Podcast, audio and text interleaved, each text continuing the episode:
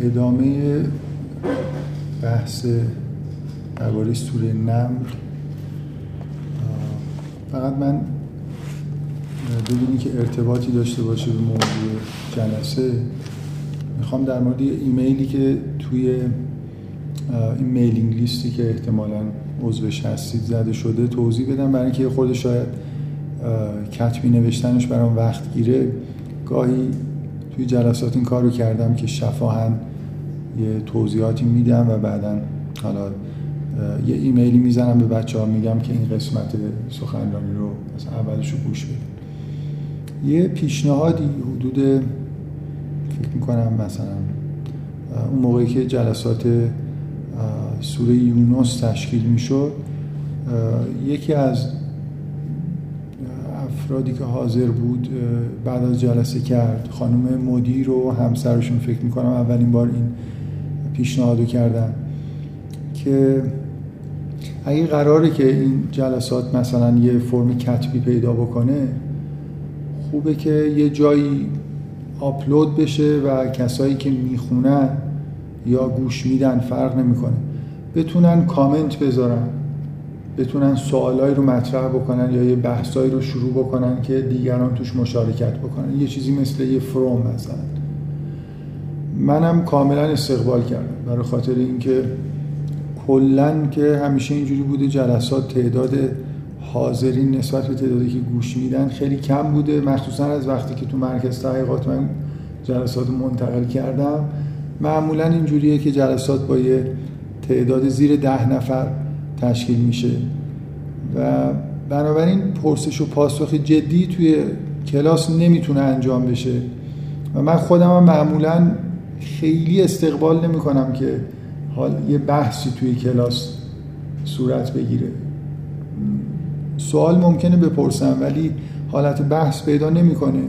مخصوصا اینکه حاضرین و غایبین نمی‌تونن توی بحث مشارکت بکنن. من از این نظر استقبال کردم که خب یه تعداد زیادی کسایی ممکنه یه بخشی از سخنرانی رو اصلا خوب متوجه نشن سوال داشته باشن برای یه چیزی ریفرنس بخوان یا به هر طریقی بخوان یه موضوعی رو مطرح بکنن که توی جلسات بهش اشاره شده مثلا لازم باشه که تفصیل داده بشه. من, من از این جهت خیلی استقبال می‌کنم که خیلی دوست دارم فیدبک بگیرم. این حرفی که دارم می‌زنم و استقبالی که می‌کنم معنیش نیست که من خودم بیام سوالا رو جواب بدم یا تو بحث لزوما مشارکت بکنم. ولی فکر می‌کنم که خیلی از سوالا رو خود بچه ها می‌تونن جواب بدن. و اگه لازم شد خود منم مثلا می‌تونم اون فرامو مرتب بخونم و جایی که لازم دیدم خودم یه چیزی بنویسم. یا توی به همین روالی که الان می‌بینید داره انجام میشه ممکنه توی یکی از سخنرانی ها به یه چند تا سوالی که اونجا مطرح شده شفاهن جواب بدم. به هر حال برای من نکته مهمش اینه که مقدار بیشتری فیدبک بگیرم از کسایی که مخاطب جلسات هستن. ممکنه توی پرسش و پاسخهایی که اونجا میشه یا بحثایی که راه میفته مثلا من احساس کنم که ضرورت داره یه موضوعی توی کلاس ها مطرح بشه. یه چیزی بد فهمیده شده بهتر توضیح داده بشه و خیلی چیزهای دیگه. به هر حال اینکه یه وسیله یه جوری یه راهی پیدا بشه که یه interaction ی بین من و مخاطبین صورت بگیره و یه interaction ی بین خود مخاطبین فکر می‌کنم خیلی می‌تونه مفید باشه. اینه که بحثایی که توی این یه هفته بعد از اینکه یه ایمیلی زده شد که مثلا یه همچین گروه پرسش و پاسخی تشکیل بشه. در جواب اون ایمیل اولیه زده شد. بعضی ها گفتن که حضوری بهتره. این اصلا حضوری بودنش یه جوری مغایرت داره با اون ایده اولیه. همه نکته اینه که مجازی باشه که تعداد افرادی که اونجا شرکت می‌کنن زیادتر بشه. و در ضمن منم لزوم نباشه. یعنی اون قسمت حضوریش برای منم مشکل زاست. به هر حال قراری که یه چیز مجازی باشه یعنی از اول ایده اولیه این بود و نکته ای هم که الان تو این ایمیل گفته شده آها مثلا ببینید حالا به غیر از اون ایده اولیه به وجود اومدن یه فروم برای مثلا بحث و سوال و اینکه یه فیدبک هایی گرفته بشه من یه بار یه ایمیلی قبل از اینکه جلسات سوره هود رو یا در وسط همون جلسات سوره هود یه ایمیلی گرفتم که چندین بار حرفای مشابه توی حاشیه جلسات شنیدم که کسی که ایمیل رو فرستاده بود که الان من اسمشون یادم نیست پیشنهاد کرده بودن که یه جایی باشه که قبل از اینکه مثلا فرض کنید من شروع کنم درباره سوره نمل صحبت کردن یه عده که خودشون مثلا سوره رو خوندن. و ایده هایی دارن. بتونن اولش بگن همونجا یه بحثایی صورت بگیره تا بعدا مثلا فرض کنید جلسات که شروع میشه همون بحثا رو ادامه بدن.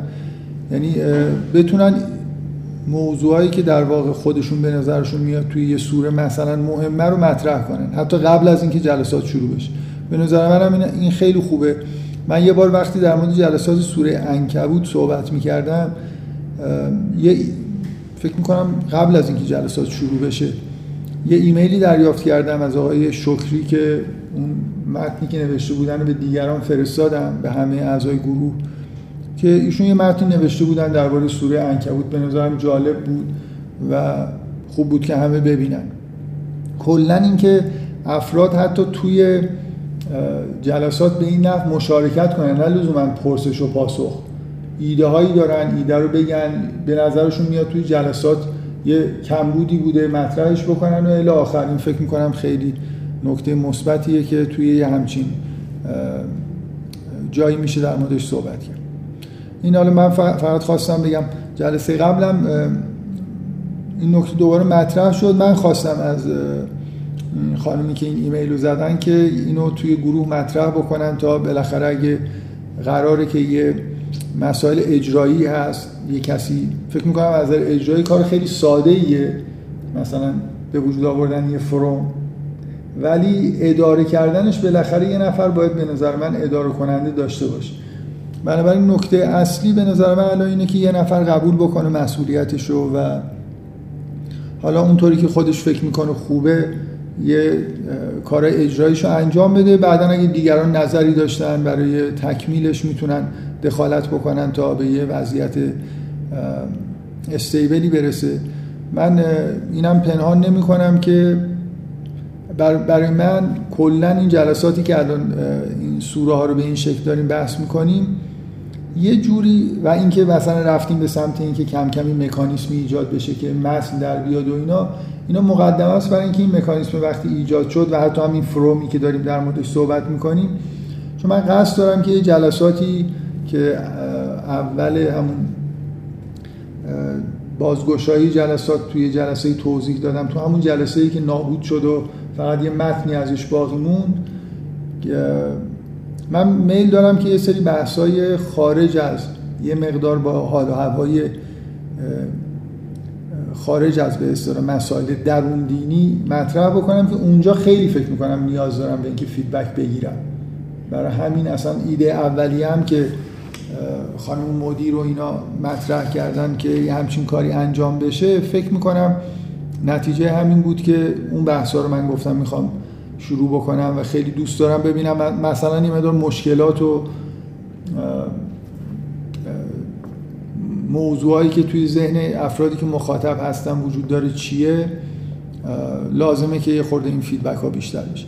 حالا من این توضیحات رو دادم که اگه قرار به هر این کار انجام بشه توضیحات منم بشنوید که هدف انجام کار یه مقدار اگه بدونید شاید از نظر اجرایی کمک کنید خب بریم سراغ ادامه بحث درباره سوره نم. من جلسه گذشته حالا یه توضیحات مقدماتی دادم بعدم شروع کردیم قسمت مقدمه در واقع سوره رو خوندیم که فکر می‌کنم تا سر داستان شروع در واقع داستان سلیمان من مثلا اون صفحه اول سوره رو خوندم و در موردش توضیحاتی دادم حالا ادامه میدیم. به عنوان یادآوری اینکه نکات مهم جلسه قبل این بود که این شروع جلسه شروع سوره با چند تا سوره دیگه مثل سوره بقره و لغمان اشتراک داره و اولین عبارتی که اینجا خیلی در واقع تفاوتی ایجاد می‌کنه. این آیه است که میگه ان الذين لا یؤمنون بالآخره زینا لهم اعمالهم فهم یعمهون من سعی کردم توضیح بدم که با توجه به اینکه یه بار دیگه توی داستان سلیمان برمیگردیم به این نکته زینا لهم اعمالهم این به نظر می‌رسه که نکته مهمی توی این سوره هست که حالا بعدا در موردش قرار بحث بکنیم.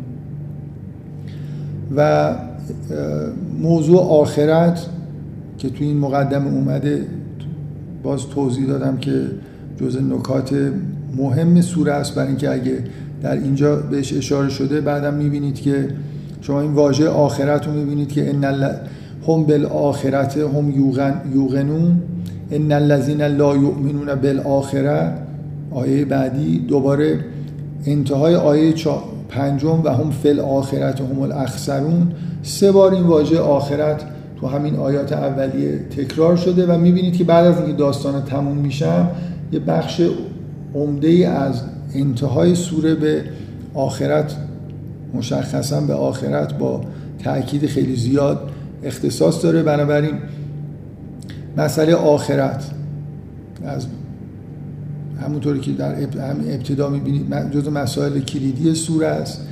خود قرآن به دلیل تکرار زیاد واژه قرآن توی این سوره قطعا جز چیزهایی که باید بهش دقت بکنیم. تلک آیات القرآن واژه قرآن در همون ابتدا ذکر میشه. در انتهای این مقدمه میگه انک لتلق القرآن من لدن حکیم علیم و بازم دوباره توی قسمت پایانی سوره واژه قرآن دوباره دیگه حداقل تکرار میشه. این نکاتی بود که در مورد این شش آیه اول که حالت کاملا مقدمه دارن گفتم. در مورد تناسب بخشی که مربوط به داستان موساست اولین داستان از چهار داستانی که توی این سوره ذکر شده که مجددا همون لحظه وحی به موسا رو در واقع توصیف می‌کنه و در انتها اشاره می‌کنه به فرعون. من در مورد مناسبتش با قبل و بعدش با قبلش که مناسبتش خیلی واضحه. در واقع شما آخرین آیه‌ای که توی مقدمه می‌خونید اینه که و انک لتلق القرآن من لدن حکیم علیم یعنی در واقع اشاره میشه به پدیده وحی و این داستان اون لحظه که اوج وحی دیگه. شما در بین پیامبران موسی از نظر تلقی وحی به طور مستقیم از طرف خداوند و تکلم با خداوند یه جایگاه خاصی داره و این لحظه خاص تاریخی که مدام در قرآن بهش اشاره میشه لحظه که موسی میاد به کوه تور و این تکلم خدا با انسان شکل می‌گیره به طور مستقیم خدا با انسان سخن میگه این لحظه خاص تاریخی خیلی در واقع تو قرآن بهش اشاره میشه. بنابراین اینکه بعد از آیه و این نکل طلق القرآن من لدن حکیم علیم این آیات اومده کاملا مناسبت با قبلش داره. مثل اینکه اشاره به اوج در واقع لحظه به اصطلاح وحی و آغاز نزول اولین کتابی که کتاب تورات به معنای واقعی کلمه کتاب حالا من مثلا صحف ابراهیم هست ولی در مورد تورات همیشه این نکته تو قرآن ذکر میشه که قبل از قرآن تورات بوده. و این لحظه در واقع لحظه شروع وحیه که منجر به کتاب تورات میشه. به این نکته هم فقط من دفعه قبل اشاره نکردم. دقت بکنید که آیه و انک لتلق القرآن من لدن حکیم علیم. اولا لتلق القرآن این که با واسطه داره در واقع این تلقی واژه تلقی جوریه که می‌تونه در واقع همراه با واسطه باشه. مخصوصا به این دقت بکنید که گفته میشه ملدون حکیم علیم. در حالی که تو لحظه به وحی موسی میگه انه انا الله العزیز الحکیم. این جانشین شدن واژه عزیز به جای علیم قابل تعمل دیگه. با توجه به اینکه شما می‌دونید که در شریعت موسی یه مقدار حالت یعنی چون عزت خداوند عزت خداوندی که باعث میشه که سختگیریایی به وجود بیاد. نمی‌دونم. خیلی نمی‌خوام توضیحات توضیح بدم همینقدر کافی است یا نه. یعنی عزت خداونده که باعث میشه خیلی ها رانده بشن. و اینکه در مورد وحیه به موسی واژه عزیز میاد که اون جنبه در واقع اون صفتیه که باعث میشه که خداوند حالت نفی و سختگیری و اینها پیدا بکنه. در مورد پیامبر این صفت ذکر نشده. حکمت در هر دو مورد ذکر شده. حکمتی که در واقع منشأ کتابه و اونجا واژه علیم اومده در حالی که اینجا واژه عزیز اومده.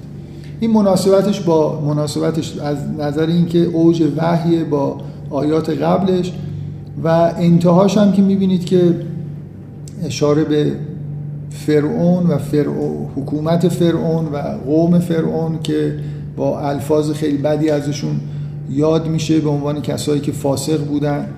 و تکسیب کردن آیات الهی رو ظلم کردن اولوف همه این مفسد بودن و این حرفا به عنوان یه حکومتی که من جلسه قبل سعی کردم اینو توضیح بدم که قبل از اینکه به داستان سلیمان برسیم که سلیمان در قرآن و به معنای واقعی کلمه در تاریخ اون جلوه حکومت خداوند روی زمینه یعنی یه حکومتی که حکومت جلوه حکومت صالحان در زمینه در مقابل حکومت فرعون قرار می‌گیره که دقیقا سمبل حکومت معاند و مستکبری که در مقابل خداوند فکر می‌کنه در مقابل خداوند قرار گرفته. حالا این مناسبتش با داستان سلیمان چون جلسه قبل بیشتر توضیح داده بودم دیگه فکر می‌کنم لازم نیست در موردش بریم وارد داستان اصلی در واقع این سوره بشیم که هر کسی سوره نمل رو می‌خونه. از, از یه نفر بپرسی تو سوره نمل چی اومده؟ احتمالا همه میگن داستان سلیمان و بلغیس اومده و اسم سوره هم از توی همین داستان گرفته شده. حجمش هم خب نسبت به داستانهای دیگه و بخشای دیگه سوره از همه بیشتره. بنابراین شاخص ترین بخش سوره در واقع همین قسمتیه که مربوط به سلیمان میشه. من جلسه قبل در مورد حالا مقدمه در مورد این بخش گفتم هم این که پر از شگفتیه دیگه. شاید به این دلیل هم بیشتر تو ذهن آدم میمونه که خیلی شبیه افسانه هاست. حیوانات حرف می‌زنن نمی‌دونم باد در اختیار سلیمان حکومت سلیمان خیلی به نظر میاد یه حالت فانتزی داره و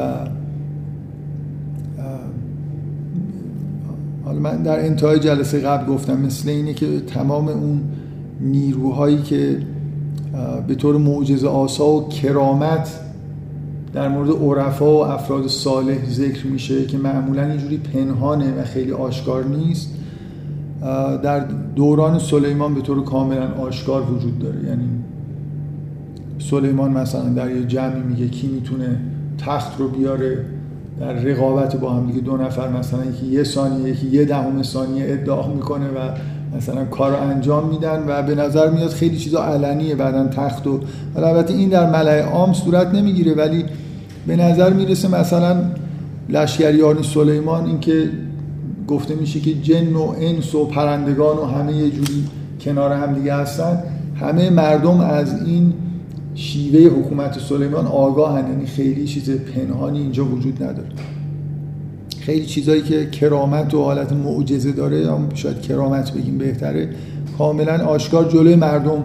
به مثلا فرض کن گفته سلیمان میگه قالا یا ایوه الناس علمنا منطقت معمولا اینجوریه که ممکنه عرفایی باشن که به جایی رسیدن که صالحینی هستن که به جایی در طول تاریخ رسیدن که زبان حیوانات رو بفهمن.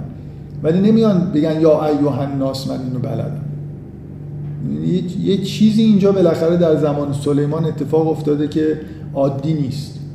اونم پنهان نبودن این کرامت هاست که به نظر می‌رسه نه تنها قصد پنهان کردنش نیست همون جوری که می‌بینید در موردش داره سخنرانی میشه و کاملا علنی به مردم اطلاع داده میشه که همچین کرامت وجود داره.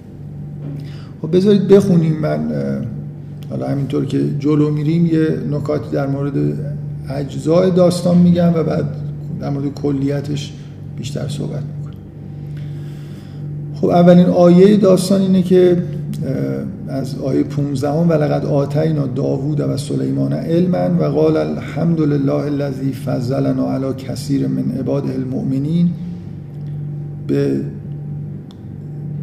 با تاکید روی علم. شما این واژه علم و مرتب تو این قسمت ابتدای داستان میشنوید که به داوود و سلیمان علم داده شده چیزی که حالا من بعدا این خورده در موردش صحبت می‌کنم. سلیمان حاکم قدرتمندیه ولی به جای اینکه در ابتدا گفته بشه که مثلا به ما حکومت داده شده یا قدرت داده شده حرف از در واقع بخشیدن علم به داوود و سلیمان اومده که به نظر من این نکته مهمی حالا یه خورده در موردش صحبت می‌کنیم بعد. و قال الحمد لله الذي فضلنا على کثیر من عباده المؤمنین. و حمد برای خداییه که ما رو بر, بر بسیاری از عباد مؤمنش فضیلت داد. فضیلت دادن به معنای همین که مثل اینکه استعدادهای ویژه دارن و استعدادهای ویژه‌ای که شکوفا شده.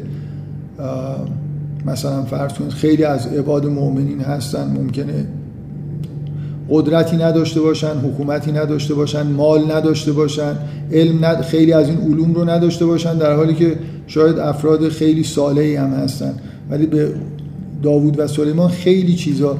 یه جمله‌ای که حضرت سلیمان در همه آیه بعد میگه و میگه و اوتینا من کل شد همه چیز از همه چیز یه چیزی به ما داده شده. که این فضیلت داشتن هم از نظر علم و توانایی های خاصه هم از نظر اینکه واقعا چیزهای زیادی بهشون داده شده از مالکیت و چیزهایی که جنس و قدرت داره یا حالا هر چیز. و ورث سلیمان و داوود و قال یا ایها الناس علمنا منطق تیر که به نظر می‌رسه که همون اول که گفته شده و لقد آتینا داوود و سلیمان علما دانشی به داوود و سلیمان دادیم. نکته اصلی اون دانش خاصی که بهشون داده شده همینیه که سلیمان اینجا میگه که و قال علمنا که به خودش و پدرش قطعا اشاره می‌کنه. منطق تایر که ما منطق یعنی به نظر می‌رسه خب واضح. زبان پرندگان رو بلد. و اوتینا من کل شی و همه چیز از همه چیز به ما داده شده. این نهازا له الفضل المبین. که این فضل همون بالا که حمد کردن خداوندو که فضلنا علی کثیر من عباد المؤمنین این پایین هم در واقع گفته میشه که اون فضیلت هایی که دارن بهش اشاره میشه که از نظر علم منطقه تیره و بعد یه چیز کلی هم گفته میشه که اوتینا من کل شد ان هذا له الفضل المبین. و و حشر علی سلیمان جنوده. این که این در واقع مقدمه داستانی که داوود و سلیمان به عنوان شخصیت های اصلی معرفی میشن که در واقع شخصیت اصلی سلیمانه که بعد سخن سلیمان رو میشنویم که همون نکته ای که در مورد داوود و سلیمان گفته شده اینجا در مورد در مورد سلیمان با جزئیات از زبان خودش میشنن داستان در واقع هنوز داستان اصلی شروع نشده. این حالت مقدمه داره شخصیت ها معرفی شدن.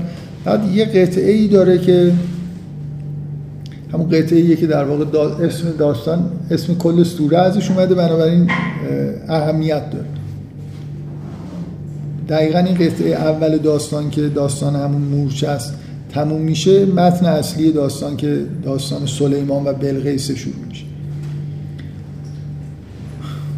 صحنه صحنه اول داستان اینه که و خشر لسلیمان جنوده من الجن و الانس و الطیر فهم یوزمون اولین صحنه اینه که همه لشکریان سلیمان جمع شدن از جن و انس و پرندگان.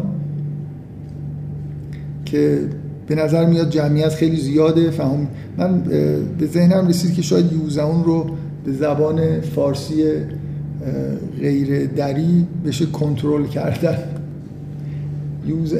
یوزمون یعنی مثلا یه جوری شما جمعیت اینقدر زیاده که باید یه جوری مثلا جمعیت رو کنترل کنید. با هم دیگه مثلا مثل اینکه شما فرض کنید یه جمعیت خیلی بزرگ که یه جا جمع شدن حالا کنترل کردن این مثلا اول اینا برن بعدا اونا بیان یه جمعیت بزرگ احتیاج به چی داره؟ حالا ما تو زبان فعلیمون در واقع به زبان انگلیسی میگیم کنترل کردن.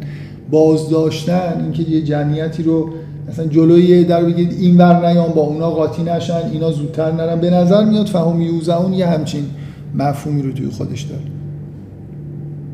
که اشاره به انبوه بودن این چیز دیگه این جنودیه که اینجا در واقع دربارش داره صحبت میشه. حتی ازا اتو علا واد نم تا اینکه رسیدم به صحرای مورچگان. قالت نملتون یا ایوه نمدت خلو مساکنکم. یه مورچه گفت که ای مورچه ها توی لونه های خودتون برید. لا یحتمنکم سلیمان و جنوده و هم لا یشور که سلیمان و لشکریان شما رو له نکنن در حالی که نمی‌دونن. مثلا شما رو نمی‌بینن و متوجه شما نیستن. خب موسا حضرت سلیمان این چیزی رو که این موشه گفت شنید. فتبسم از کم من قوله ها از حرفش تبسم کرد و خندش گرفت و قال رب اوزعنی ان اشکر نعمت کلتی انعمت علی و علی والدی.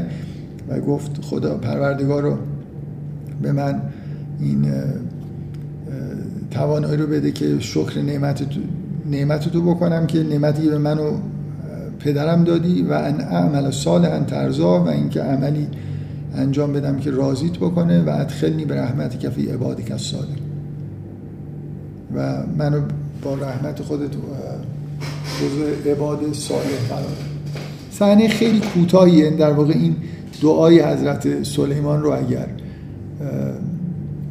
در نظر نگیریم داستان در یه لحظه در یه صحنه خیلی کوتاه در واقع خلاصه میشه دیگه. لشکریان یه لشکریان بزرگ سلیمان دارن از یه بیابانی رد میشن یه مورچه ای اعلام خطر می‌کنه به سایر مورچه ها و سلیمان هم از اینکه این چیزو میشنوه یه جور از اینکه می‌فهمه از اینکه از حرفی که اون مورچه می‌زنه به یه دلیلی خندش می‌گیره و مثلا شاد میشه و از خدا می‌خواد که به این نعمتی که بهش داده شده توانایی بده که شکر گذار باشه چرا این صحنه اینقدر مهمه که اسم سوره ازش گرفته شده. چرا این صحنه اینقدر مهمه که شما ضرورت داشته که قبل از اینکه داستان اصلی رو در واقع شروع بکنیم این صحنه رو انگار ببینیم؟ یه صحنه ای از انبوه لشکر سلیمان که دارن میرن و یه مورچه اینجا یه چیز کوچیکی میگه. سلیمان اینقدر مثلا براش فهمیدن این یه عبارتی که مورچه گفته جالب. به هر حال یه چیز یه چیز خیلی جالب اینجا حتما وجود داره. یه نکته ای که اولا وقتی یه وقتی شما یه روایتی دارید انجام می‌دید که کاملا این شکلیه که داستان از یه مقدمه میگی بعدا یه نقطه عطفی پیش میاد بعدا همینطور مثلا فرض کنید داستان پیش میره. وقایعی اتفاق میفته همه به طور خطی مثلا فرض کنید دارن روایت میشن. خیلی هیچ قسمتش شاید خیلی برجسته نباشه چون توی یه روال منطقی داره صورت می‌گیره. ولی اگه وسطش یه دفعه یه پرانتز باز کنید یه چیز دیگه بگی خب این خیلی احتیاج به سوال و جواب داره. آدم فکر بکنه که چه ضرورتی داشته این قسمتی که می‌تونست توی داستان نباشه. دقیقا اون قسمتی که بخشایی که می‌تونه توی یه داستان ذکر نشه روایت آسیب نمیرسونه. ولی ذکر شده اینا جای تعمل داره که دلیلش رو پیدا بکنیم. مثلا من دلیلی نمی‌خوام دنبال دلیل خاص نمیگردم که چرا این صحنه میاد که خود خود نیومده. سلیمان میگه این کجاست؟ خب این شروع داستان قرار هد بیاد خبر رو از یه راه دور بیاره. چرا نمی‌دونم؟ این صحنه هست که بلقیس به همراهان خودش میگه که من این نامه دریافت کردم محتواش اینه. یا نمی‌دونم تخت بلقیس رو میارن. کل داستان تا آخرش به نظر میاد وقتی داستان شروع میشه یه روال طبیعی رو داره طی می‌کنه. درباره کلش خیلی حرف میشه زد. در مورد اجزاش هم میشه حرف زد ولی احتیاج به یه توجیه خاص نداره که چرا این صحنه هست. به نظر میاد تقریبا همه صحنه که توی داستان بعد از این قسمت هد میاد مشخصا تو روال منطقی و طبیعی روایت هست. ولی وقتی قبلش یه قسمتی میاد که می‌تونه نباشه دیگه. الان شما اگه فرض کنید اون مقدمه که گفته میشه که ما منطق و یاد دادیم و این حرفا فکر می‌کنم خیلی مهمه. برای خاطر اینکه جلوی اینجور تعبیر تفسیرها رو حداقل می‌گیره که فکر کنن که نمی‌دونم سخن گفتن سلیمان با خود خود جنبه سمبولیک داره. خود شاید اسم نمی‌دونم یکی از لشکریان سلیمانه. به سراحت در ابتدای داستان گفته میشه که شما انتظار این رو داشته باشید که سلیمان با پرنده ها حرف می‌زنه. حرفشون رو می‌فهمه و یه جوری به نظر میاد که حتی قدرت مکالمه داره با پرنده بنابراین اون جمله های اول واقعا جزء ضروری داستانن. برای خاطر اینکه مقدمه خوبی هستن برای اینکه شما این داستان شگفت انگیز رو به عنوان واقعیت نه به عنوان مجاز مطالعه کنید. ولی این قسمت مربوط مورچه یه قسمتیه که خیلی به نظر نمی‌رسه که ضروری باشه. در واقع این بخش مربوط مورچه اینجوری معنیش اینه. مثل اینی که در مورد سلیمان دو تا داستان داریم می‌خونیم دیگه. یه داستان خیلی کوتاه فلش استوری نمل و بعد یه داستان طولانی مربوط به حکومت بلغیس تا پایان داستان. و این خودش در واقع یه شخصیت و هویتی به خود این بخش در واقع نمل قسمت مورچه میده. باز من تاکید می‌کنم که اسم سوره هم از اینجا گرفته شده. خب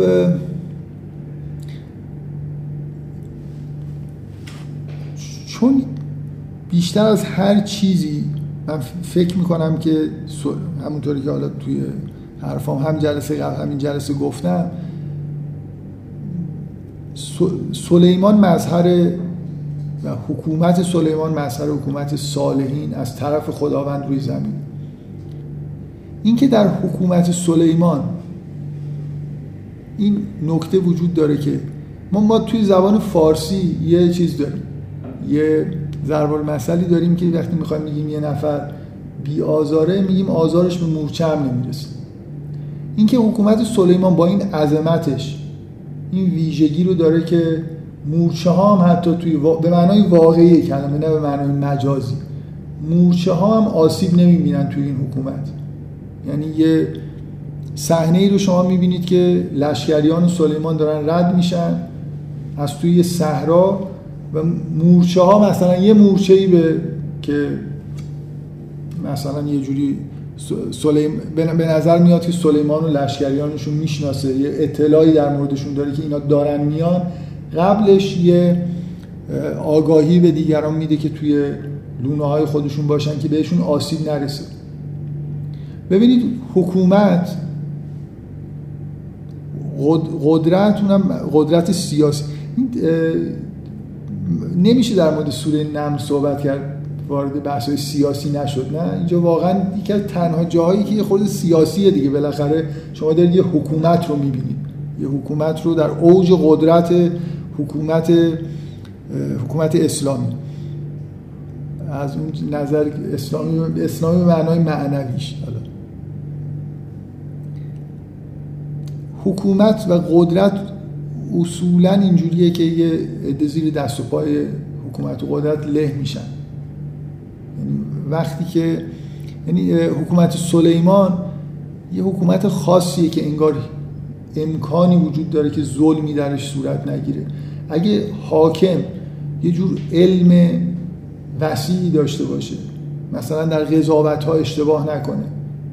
در مورد سلیمان و داوود گفته میشه که به اینا یه حکمتی دادیم فصل الخطاب مثلا بهشون دادیم.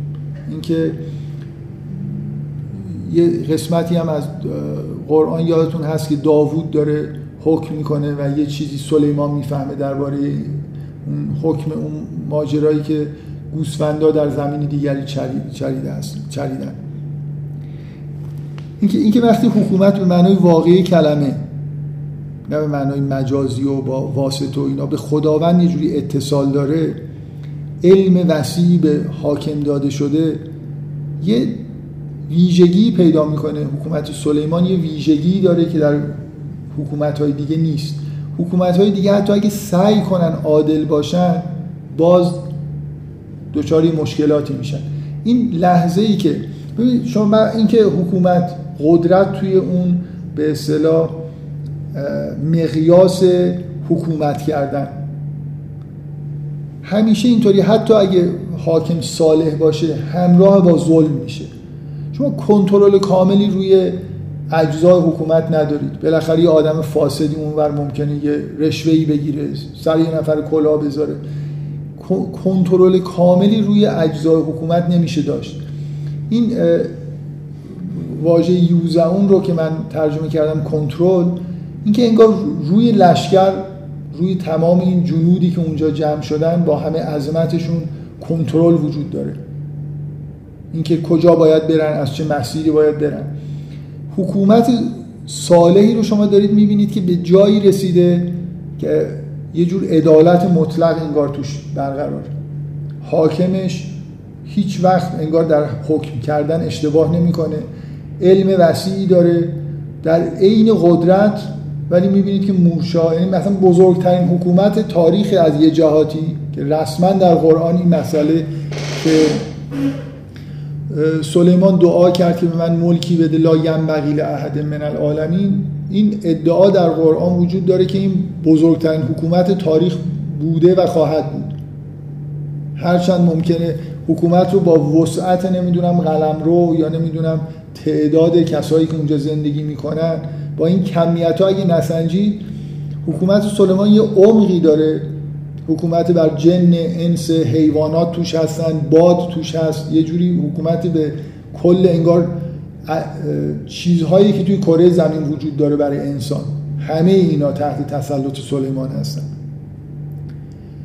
اینکه در این اوج قدرت این صحنه ای که ضعیفترین موجودی که ممکنه مسئول میمونه از اینکه زیر دست و پای این حکومت له بشه. نمی‌دونم مقدمه خوبیه دیگه برای وارد شدن به دیدن تصاویری که بعدا دیگه می‌بینید که تصاویر بعدی سیاسی ترن یعنی مسئله مواجهه حکومت سلیمان با یه حکومت دیگه است. اینکه انگار تهدید به جنگ توش هست. اعمال و قدرت توی یه مقیاس خیلی بزرگ در واقع وجود داره. ولی این ظرافتی که در ابتدای داستان شما می‌بینید این لشکریان دارن با یه چیزی میرن در این حال کنترل شده با یه عظمت و شوکتی توی یه بیابانی میرن و حتی مورچه ها رو له نمی‌کنن یه مورچه اینجا از مسیر حرکتی اینا انگار خبر داره. هم اونا یه جوری کنترل شده هستن همین که این عمقی که حکومت سلیمان داره باعث میشه که هیچ موجودی انگار آسیب نبینه بفهم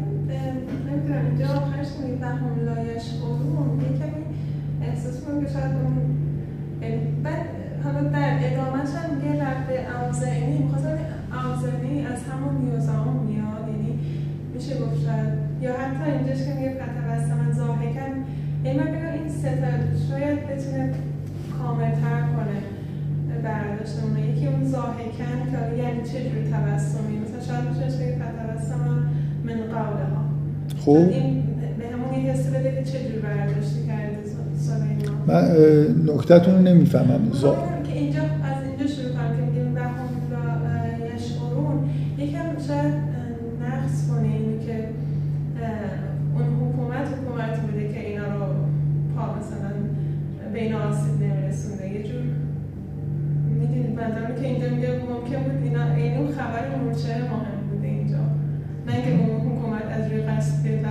از کنار میره بچه یا مثلا بهشون نکنه. من خیلی باز میگم شاید نکته رو نمی‌گیرم. صحنه ای که ما داریم می‌بینیم صحنه ای که به هر طریقی نه با, نه با حالا من بگم با قدرت خود سلیمان. صحنه ای که داریم می‌بینیم صحنه ایه که یه لشکر عظیمی داره رد میشه و حتی مورچه ها هم آسیب نمی‌بینن. اینکه فائل اینکه فائل حالا مثلا این ماجرا سلیمان به مورچه ها نگفت که برید در نمی‌دونم خونه های خودتون. اینکه ارتباطی بین مورچه ها و حکومت سلیمان برقراره. مثل اینکه اون نمل اون نملتون که این حرفو می‌زنه قبل از اینکه لشکر سلیمان برسه حیوانات هم توش هستن دیگه. حالا مثلا شما فکر کنید یه پرنده اون هدهد اومده به این مورچه گفته اینا دارن میان. اونم داره به بقیه میگه. مکانیسمایی وجود داره. من از اینکه ببینید اینکه این جنود توشون مثلا جنیانی هستن که بعدا جای دیگه می‌بینید که در زنجیرن. لزوما همه کسایی که در این مثلا فرض کنید جنود سلیمان هستن که صالح نیستن. هم لا یشعرون. اینکه اینا به حتی به خود سلیمان در سلیمان و جنود او آره. اینکه نمی‌دونن شما اینجا هستید یا نیستید. مثلا یه لشکر نکته به نظر من اینه. این تصویر نکته اصلیش یا اونطوری که من می‌فهمم لشکر بسیار بزرگی کنترل شده. دارن از جای رد میشن و با یه مکانیسمی خارج از اینکه سلیمان ابداع کرده باشه این مکانیسمو. خود حیوانات مثلا فرض کنید یه جوری حالا به هم دیگه خبر دادن هر چی شده اینکه مورچه ها آگاه میشن به اینکه باید برن تو لونه هاشون و آسیب نبینن. این اتفاق تو حکومت های دیگه نمیفته حکومت همه حکومت ها یه جوری مورچه ها رو له می‌کنن. این مورچه ها شامل اخشار مستضعف جامعه نمی‌دونم جنگ میشه. توی جنگ مثلا فرض کنید یه افرادی ممکنه خارج از کنترل. من تاکیدم یه خورده روی اون, اون کاری که سلیمان می‌تونه بکنه و در اینی که و هم یوزن اینکه کنترل خوبی روی این جنود داره. اینی که مثلا از یه مسیری دارن میرن که میشه یه جوری. همینطوری نیست که همه بیابان و لگد مال بکنن و اینا. از این مسیری دارن میرن این امکان وجود داره. بعدم اینکه به طور الهی اینجا اطلاعاتی وجود داره که به موجودات ضعیف می‌رسه و میرن. حالا اون نکته در مورد زاهکن چیه؟ من اونو نمی‌فهمم. یعنی همراه با شادیه. ببینید اینکه اینکه فتبسمه هم زاهکن همراه با شادیه. یعنی یه جوری از اینکه این اتفاق افتاده خوشحاله. و این چه اتفاقا همینه که میگه که نعمت من که این کارو نکردم. اتفاقا اینجوریه که شاد از اینکه این مکانیسما وجود داره. یه جوری حتی مورچه هم له نمیشن از خداوند به این دلیل میگه که این رو شکرگزار باشم که اینجوریه این اتفاقا داره میفته. اینکه متوجه این شد که مورچه ها فهمیدن که ما داریم میاییم و پناه گرفتن. آره نمی‌دونم. من من حسم اینه که نکته اصلی آسیب ندیدن مورچه در و بزرگ بودن این یه لشکر بسیار بزرگ کنترل شده و یه مکانیسمی که مهم نیست. حالا من اشاره بهش نمیشه که چجوری این خبر اون خبردار شده و به دیگران میگه. ولی اتفاقی که میفته اینه که بالاخره مورچه ها آسیب نمی‌بینه و این اون چیزیه که فکر می‌کنم سلیمان رو شاد می‌کنه. خوشحال می‌کنه دقیقا. آره تبسم مثلا یه جوری ممکنه مثلا بامزه که این یه جوری شاد میشه و احساس می‌کنه چه نعمت بزرگیه که داره حکومت می‌کنه و خب هر حکومتی ممکنه آسیب برسونه به زعفا قدرت کلا توی مقیاس بزرگ کنترلش سخته. بالاخره مشکلاتی پیش میاد که خداوند انگار داره کمک می‌کنه که حتی یه اتفاقای در این حد کوچیک هم نیفته. بنابراین یه جوری مقدمه خوبیه برای اینکه شما یه تصویری می‌بینید از بی آزار بودن حکومت سلیمان. اون چیزی که آدم انتظار داره. یه حکومت صالحی که خداوندم کمک می‌کنه به اینکه هیچ آزاری به هیچ موجود ضعیفی نرسه. و این تکمیل کننده اینه که چون بعدا شما اعمال قدرت سلیمان رو می‌بینید تهدیداش رو می‌بینید که میام می‌زنم مثلا لهتون می‌کنم به حالا من نمیگم با این لفظ ولی شما پیغاماش رو می‌بینید که یا تسلیم بشید یا یه کاری می‌کنم که مثلا فلان. اینکه همراه با ظلم نیست یعنی قرار نیست که کسی در حکومت سلیمان آسیب ببینه. ببین این من واقعا اینو داستان خیلی داستان مهمیه به نظر من. برای خاطر اینکه مخصوصا برای ما ایرانی ها. من به تمام مردم ایران توصیه می‌کنم که صبح ظهر شب قبل از غذا مثلا مثل کپسول. این داستان رو بخونن. برای اینکه فکر می‌کنم اصلا ایرانی ها به شدت با مقوله قدرت مشکل دارن. یعنی مشکل, مشکل دارن یعنی اینکه دچار کمپلکس هم به معنای روانی. از یه طرف عاشق قدرتن. از یه طرف اینو نمی‌خوان قبول بکنن که عاشق قدرتن. و از آدمای قدرتمند بدشون میاد. همیشه یه جوری ضد قدرتن. و این بزرگترین نقطه ضعف شاید ملت ایرانی که نمی‌تونه یه حکومت خوب تشکیل بده. یعنی اصلا شما اگه یعنی مردم ایران یه جور شگفت انگیزی اگه قرار باشه بین دو تا شخصیت انتخاب بکنن که این خوبه یا اون خوبه کدوم حکومت بکنن یه جور عجیبی به اونی که قدرت قدرت داره و یه جوری مثلا زور میگه اول رأی میدن بعدم بر علیهش میشه یعنی اگه یه آدمی از این تیپی باشه که آزارش به مورچه هم نرسه خیلی نظر مردم ایران جلب نمی‌کنه. به نظرشون میاد آدم ضعیفیه. نمی‌دونم چجوری اینو بگم. یه کمپلکسی اینجا وجود داره که اولا انگار یه جوری از زورگویی خوششون میاد و دچار تناقضن بعدشون هم میاد. یه جوری اولش مثلا یه جلوه هایی می‌بینن علاقمند میشن بعد وقتی که یه حکومتی تشکیل میشه دوباره انگار یه جوری همه دست به دست هم میدن که به همش بزن مدام توی تاریخ این اتفاق افتاده برای ما. مثلا دوچار یه دور باطل هستیم. اینی که همیشه مشکل سیاسی داریم. سیاست یعنی قدرت دیگه. سیاست یعنی آدمایی که کلا تعیین بکنیم که کی قدرت داشته باشه چقدر قدرت داشته باشه. ایرانیا تا وقتی اینجوریان همین صبح ظهر شب داستان سلیمان نمی‌فهمن.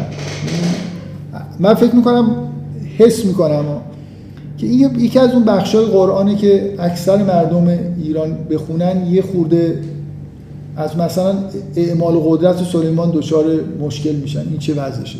این می‌خواد بره بزنه و نمی‌دونم پیغام میفرسته و اعمال و این حالتی که سلیمان داره که یا بیاد یا نمی‌دونم فلان می‌کنم بالاخره زور داره میگه دیگه یه جوری. با این مشکل دارن با این اصلا برای خاطر اینکه فکر نمی کنم براشون اصلا این مهم باشه که هدف چیه. ببینید بذارید خود جلو بریم. برای من اصرار دارم که این داستان داستان مهمیه و شخصیت سلیمان شخصیت مهمیه که اگه قوم ایرانی یه جوری با سلیمان کنار بیان شاید بتونن یه رای پیدا بکنن با مشکلات خودشون رو حل بکنن. خب خب این این مقدمه تموم شد دیگه. یه چیز خیلی کوتاهی فقط دیدیم این صحنه بامزه که همونطوری که سلیمان تبسم می‌کنه و میخنده. فکر می‌کنم آدم هر دفعه این جمله مورچه رو از اینجا رد میشید می‌خونید.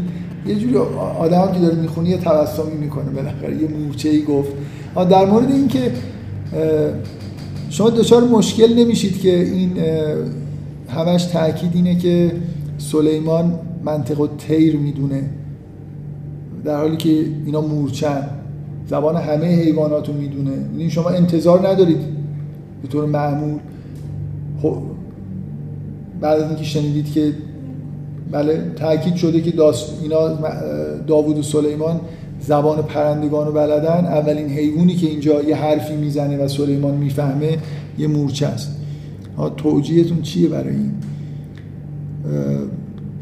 من همینجوری واقعا اصلا جای بحث نداره. فقط چون فکر می‌کنم ممکنه این سوال تو ذهن یه نفر بیاد در حد یه اشاره بگم که مورچه پرنده هم داریم دیگه نداریم.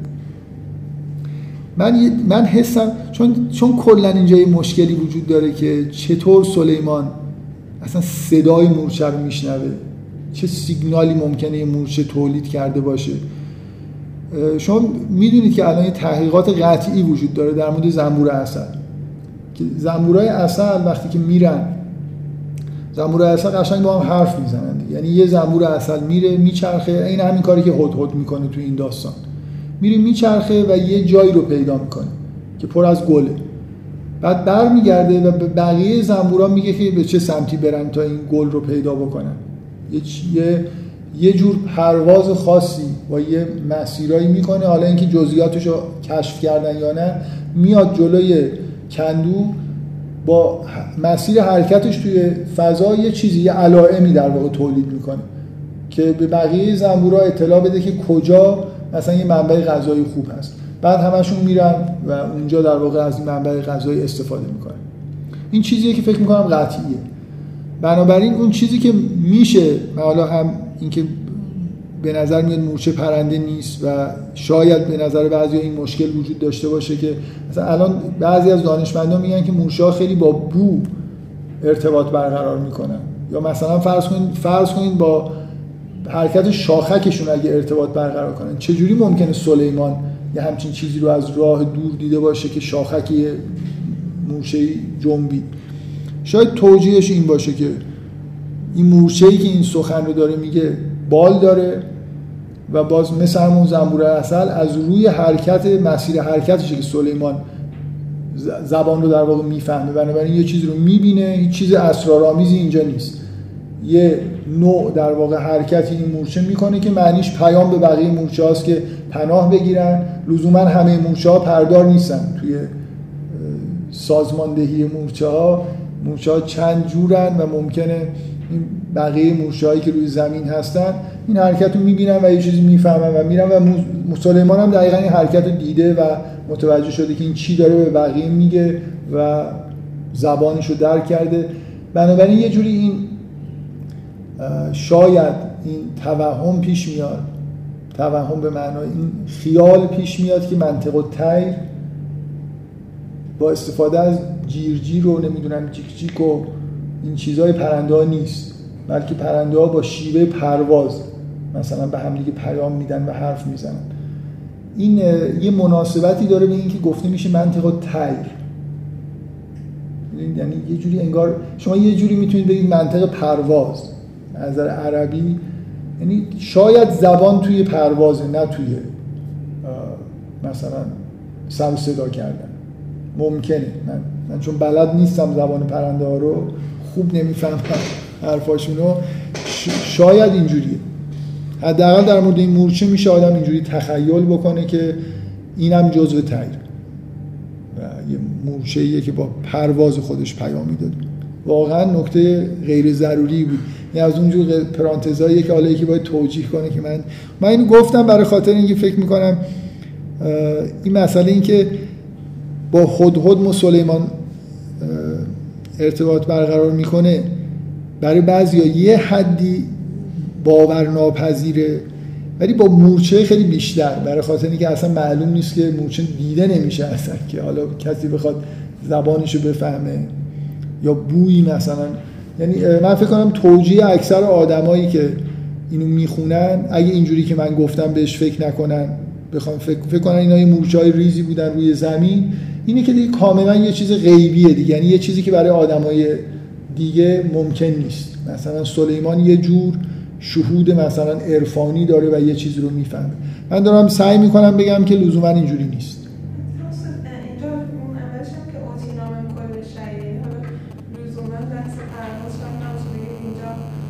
بر آره من و اوتینا من کل شی می‌تونید من اصلا میگم که این پرانتز غیر ضروریه. یعنی یه نفر می‌تونه بگه آره یه جوابش اینه اولا سلیمان غیر از پرنده ها هم زبان های دیگر رو هم میفهمیده. ثانیا این که مثلا فرض کنید آره اصلا مشاهده درک مثلا زبان مورچه برای سلیمان یه چیز کاملا خارق العاده است. یعنی مثلا بوهایی رو میشنوه که دیگران نمیشنوه یا اصلا یه چیز عرفانی از عالم معنا. من نمیگم که اینجا لزوما باید اینجوری فکر کرد. من دارم سعی می‌کنم بگم که لزومی نداره که از حالت طبیعی خارج بشیم. بگیم که اولا منطق و تر هیچ چیزی نداره که خارج بشیم از الطیر و اون ببریمش مثلا زبان مورچه رو توی اوتینا من کل شهر. یه خود از لحاظ بلاغی ضعیفه که من هی بگم که بهشون علمی داده شده. علمی که داده شده علم منطق و تیره بعد یه دفعه یه موجودی که بال نداره و نمیپره حرف بزنه. حتی حداقل اینکه آخر اگه میومد یه چیزی اینکه بلا فاصله بعد از این جمله یه مورچه داره حرف می‌زنه یه جوریه. بعد حالا من توجیه کنم که اون اوتینا من کل شی یکیش زبان مورچه هاست مثلا. استثناء دیگه گفته نشد. یه خورده ضعیفه دیگه. من فکر می‌کنم اینجوری نگاه کردن اولا من می‌خوام بگم که اصلا لازم نیست که از حالت طبیعی خارج بشیم. لازم نیست. شاید هم من که نمی‌دونم موشا چجوری حرف می‌زنن و سلیمان چجوری ارتباط برقرار می‌کرده. می‌خوام بگم که شیوهی برای اینکه از این حالت طبیعی خارج نشیم و این رو از منطق تیر خارج نکنیم وجود داره. که از جمله با تحقیقات مثلا دانشمندا در مورد زنبور و اصل و بعضی از این حشرات هم سازگاره. من این حرفم اینه. ممکنم هست کاملا مکانیسم ها چیز دیگه ای بوده و خیلی پیچیده تر و عجیب تر از این حرفا باشه.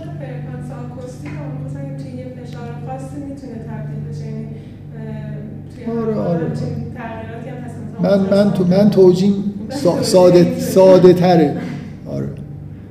ممکنه واقعا یه اتفاق دیگه من اصلا چیز ندارم اصراری ندارم. فقط خواستم بگم که همچین ایده هم می‌تونید داشته باشه هیچ ارتباطی این موضوع به داستان و سوره و نداره. فقط یه جور کنجکاویه که شاید بعضیا دارن. چون من یه بار سالهای سال قبل توی یه جلسه ای بودم. دیگه یه نفر می‌خواست بگه که جلسه مذهبی بوده که نباید به هیچ وجه دنبال توجیه طبیعی و علمی و اینا برای قرآن باشیم. دیگه مثلا یه چیز می‌خواست قاطع بگی آخه دیگه مثلا تو قرآن وقتی می‌بینید که میگه مورچه حرف می‌زنه دیگه این که دیگه هیچی دیگه چیکار می‌خواید بکنید و اینا یعنی این دیگه آخر یه چیز غیر علمی و عجیب و غریبیه که تو قرآن اومده. بنابراین من دوست دارم بگم که می‌تونیم از محدوده علم خارج نشیم هیچ چیز عجیب و غریبی رو تصور نکنیم و فکر کنیم که سلیمان از پروازها چیزی میفهم حتی در مورد هدهد هم شاید هدهد چیک چیک نکرده باشه بلکه جلوی سلیمان حرکاتی انجام داده باشه. خب حالا انشالله زبان پرنده ها رو یاد بگیریم. خیلی خیلی جالبه. آرزوی خوبیه که آدم زبان پرنده مثلا آدم صبح پاشه اینو پرنده ها چی دارن. همین حالت فتبستم ظاهرگم مثلا یه بچه گنجشکی به مادرش یه چیزی بگه آدم بفهمه. فکر کنم زندگی خیلی شیرینی میشه اگه بفهمید که پرنده ها به هم چی میگن. یا مثلا قبل از اینکه مورچه حمله کنن به خونتون ببینید دارن میگن که بریم خونه فلانی مثلا. بتونید قبلش جلوگیری بکنید. خب. خب این قسمت مقدمه داستان تموم شد که مقدمه شیرین و جالب و در این حال خیلی الهام بخشیه برای خاطر اینکه داریم وارد بخش قدرت نمایی سلیمان میشیم. قسمت از همینجا می‌بینید دیگه. اون بخش قدرت سلیمان و اعمال قدرتش رو میگه و تفقد تیر فقال مالی الا ارل هدهد اینکه از حال پرندگان مثلا جویا شد. یه خورده بعضی ترجمه می‌کنن تیر رو میگن از حال هدهد. مثلا یه خورده عجیبه به نظر من.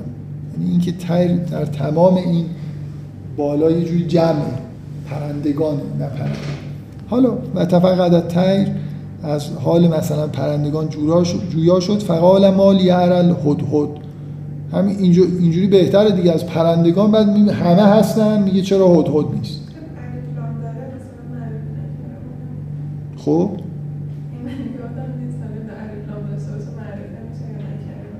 معرفه میشه آره. ولی بعد مثلا همینجا الان آقای پورجوادی که من ترجمهش استثناء امروز همرامه میگه او جویای پرنده شد و گفت.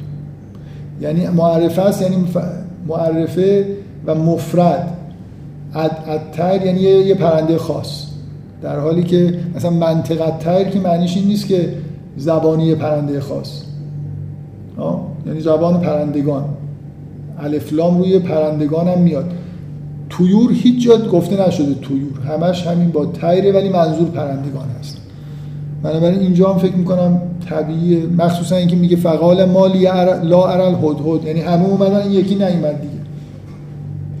امکان من الغایبین آیا از غیبت کنندگان؟ لعو عذبن و عذابا شدیدن خیلی می‌بینید دیگه قدرت رو می‌بینید که داره اعمال میشه. در مقابل تخلف. مجازات همون کاری که خداوندم می‌کنه دیگه. من خداوند کسی تخلف بکنه اینجوریه که مثلا قدرت اعمال نکنه. خداوند در مقابل کسایی که تخلف می‌کنن می‌بینید اقوام رو با خاک یکسان می‌کنه.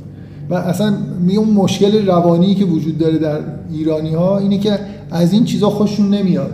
یه نفری قدرتمنده و من بارها اینو دیدم که نسبت به لفظ جبار و جابریت و خداوند یه جوری دچار مشکلن. جب اصلا اصلا مشکل با جباریت فکر اگه در مورد ایران مردم ایران با جباریت مشکل دارن. این کسی قدرت داره و قدرت خودش اعمال می‌کنه و اراده دیگران رو میشکنه منتها خب خداوند در جهت خیر دیگران در جهت شر. مهم اینه که این جباریت در چه جهتی؟ خود جباریت چیز بدی نیست. همینو اگه بتونیم بفهمیم خیلی خوبه.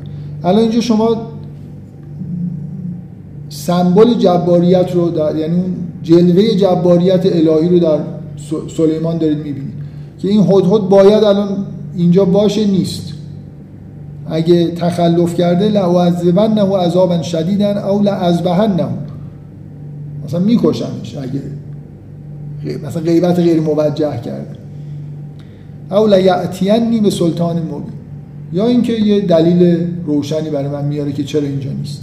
باید قرار بود اونجا باشه و نیست. فمکس غیر بعیدن خیلی طول نکشید که هد هد اومد. فقال احد تو به مالم توهد فقال احد تو به مالم توهد بهی و تو که من سبعین به نبعین یقین. گفت که من یه چیزی فهمیدم یه چیزی دیدم که تو نمی‌دونی و از ملک مثلا سبا خبر یقینی خبر قطعی برات آوردم. در واقع این همون سلطان مبینیه که خود خود همراه خودش آورده که مانع عذابش میشه. اینکه مأموریت رفته دیگه رفته یه کار خیلی مهمی انجام داده برای همین دیر کرده. از یه راه دوری اومده و یه خبری آورد. انی وجدت امرأتا تملکهم و اوتیت من کل شیء و لها عرش عظیم میگه اونجا یه زنی رو دیدم که پادشاهی می‌کنه براشون. و اوتیت من کل شی و همه چیز داره و لها عرشون عظیم و یه عرش خیلی یه تخت خیلی بزرگی داره یه عریکه بزرگی داره. به این تکرار بعضی از این عبارت ها دقت بکنید از جمله و اوتیت من کل شب که در مورد وصف اون پادشاه گفته میشه. بنابراین حالا چون شما این بحث رو مطرح کردید یه خورده انگار مادی تر و چیزیه که در میشه این حرف رو در مورد ملک سبا هم گفت. به نظر نمی‌رسه که عبارت هایی که از هد داره نقل میشه اینجا ضعفی داشته باشه. از نظر داستانی هد داره اخبار دقیق و موثقی رو میاره و بعدا هم داستان اینجوریه که همه این چیزهایی که گفته راست. همین این یه تکرار عرش عظیم دوباره تکرار میشه و اینکه میگه که و زین لهم الشیطان تکرار یه چیزی در ابتدا این عبارت هایی که هد هد میگه همش یه جور توش یه عبارت های تکراری که به جاهای دیگه خود همین داستان یه پیوندهایی پیدا می‌کنه داره. من یاد گرفتم جای لینک بگم پیوند.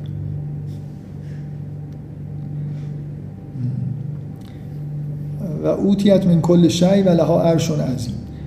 وجدتها و قومها یسجدون للشمس من دون الله و زین لهم الشیطان و اعمالهم فصدهم عن السبیل.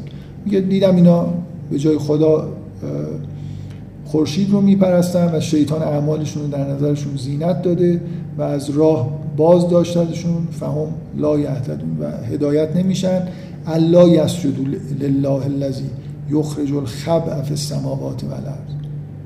که سجده نمی‌کنن به خدایی که دانه ها رو در آسمان ها و زمین خارج کرده و یعلم ما تخفون و ما تعلمون و می‌دونه اون چیزی رو که پنهان می‌کنید و اون چیزی رو که آشکار می‌کنید. چون هدهده و داره صحبت می‌کنه من قبلا توی صدها جلسه قبل یه بار به این آیه اشاره کردم که هم این آیه هم آیه مربوط به مورچه که انگار یه کلیدی از یادگیری زبان پرنده ها و حیوانات اینجا توی این عبارت ها هست. این خیلی خیلی چیز مهمیه که بالاخره ما که زبان حیوانات بلد نیستیم از طریق قرآن و وحی یه چند جمله از عبارت های حیوانات رو داریم میشنویم. که بفهمیم که در چه حدی می‌فهمن در چه حدی می‌تونن مثلا تکلم بکنن و این حرفا که به نظر می‌رسه که اوضاع خیلی فراتر از اون چیزی که ما تصور می‌کنیم. و این عبارت مخصوصا من قبلا بهش اشاره کردم که ببینید که وقتی که پرنده در مورد خداشناسی می‌خواد صحبت بکنه اون چیزی که براش آیته اینی که خداونده که این دانه ها رو از طریق شناختش در واقع از به خداوند از طریق نحوه رزق و روزی خودشه. مثل اینکه ما هم همینجور چیزهایی که در مورد خدا میگیم یه جوری به اصطلاح ویتکنشتاین زبان نتیجه شیوه معیشته. یعنی اینجا هدهد وقتی که می‌خواد در مورد خدا حرف بزنه میگه الذی یخرج الخبع فی السماوات و کسی که دانه ها رو از آسمان ها و زمین بیرون میاره اون چیزی که رزق مثلا هدهده و یعلم ما تخفونه و ما تولن یه جوری این عبارت به اون شیوه زندگی این پرنده در واقع ارتباط داره. در واقع شما وقتی می‌تونید زندگی وقتی می‌تونید زبان حیوانات رو بفهمید که شیوه زندگیشون رو درک کنید. مثلا مورچه هم دارن درباره زندگی خودشون حرف می‌زنن. مورچه ها کلا از صبح تا شب به فکر اینن که له نشن. بنابراین حرفاشون یه جوری در قول و معیشت خودشون میگرد این جمله ویتکنشتاین جمله الهام بخشیه که میگه اگر شیر سخن می‌گفت ما از حرفش چیزی نمیفهمیدیم. برای اینکه شیر با معیشتش اونقدر با ما در واقع متفاوته که کلماتی اگه داشته باشه گرامری برای خودش درست کرده باشه اصلا ربطی به نحوه نگاه یعنی شما باید نحوه نگاه موجود زنده رو به جهان از لحاظش سبک زندگیش درک بکنید عمیقا تا شاید بفهمید که این اصول ممکنه چی بگه. ممکنه چه کلماتی داشته باشه. مثلا لزوما شیر بین آهو و نمی‌دونم گورخر و اینا ممکنه فرق نذاره. اینا همه در یک کلام یه چیزن. مثلا خوردنی های مثلا فرض کنید خوردنی های تندروه که گوشتشون فلان مزه رو میده ممکنه یه کلمه ای در زبان شیرها باشه. و اونایی که مثلا آرومتر میدوان ولی گوشتشون فلان مزه شیرین و مثلا داره این لزوما اینجوری ما مثلا چون جزء معیشتمون نیست که حالا گور خر بخوریم یا آهو و اینا اینا رو از رو شکل ظاهری برامون یه چیزایی می‌ذاریم. گونه های مختلف رو طبقه بندی می‌کنیم. ولی اگه دنبالشون میدویدیم و خام خام میخوردیمشون ممکن بود بعدا تقسیم بندی در مورد دنیا فرق کنه. انسان مثلا کلا کلام جهان رو یه جوری پاره پاره می‌کنه. من یه بار به این اشاره کردم که تو لفظ عربی هم تکلم یعنی پاره پاره کردم ما در واقع یه جوری جهان رو افراز می‌کنیم به یه قطعاتی بعد اسم می‌ذاریم. و این به معیشت ما. اون جایی که منافعی داریم یه جوری در واقع اون کاربردها و منافعی که برای ما هست مقدمن. یه جایی هم ممکنه اصلا نفعی نداشته باشیم همینجوری بر اساس چه می‌دونم رنگ و شکل و یه چیزایی اسم گذاری بکنیم. ما آدم ها این ویژگی رو داریم که همه اسماء رو این کلا یه ظرفیت نامگذاری و یه زبان نامتناهی داریم که برای همین اصلا خلق شدیم. برای اینکه همه اسماء رو درک می‌کنیم و روی همه چیز اسم می‌ذاریم و این حرف زبان جامع نامتناهی داره. خب این حرفای هدهد شنیدید. اگه می‌خواد زبان پرنده رو یاد بگیرید مرتب این آیه ها رو بخونید تا بفهمید که من حالا یه مقدار دارم شوخی می‌کنم برای اینکه فکر می‌کنم نمی‌تونیم زبان پرنده یاد بگیریم. ولی همین نکته در مورد تعبیر رویاهای یوسف به نظر من هست.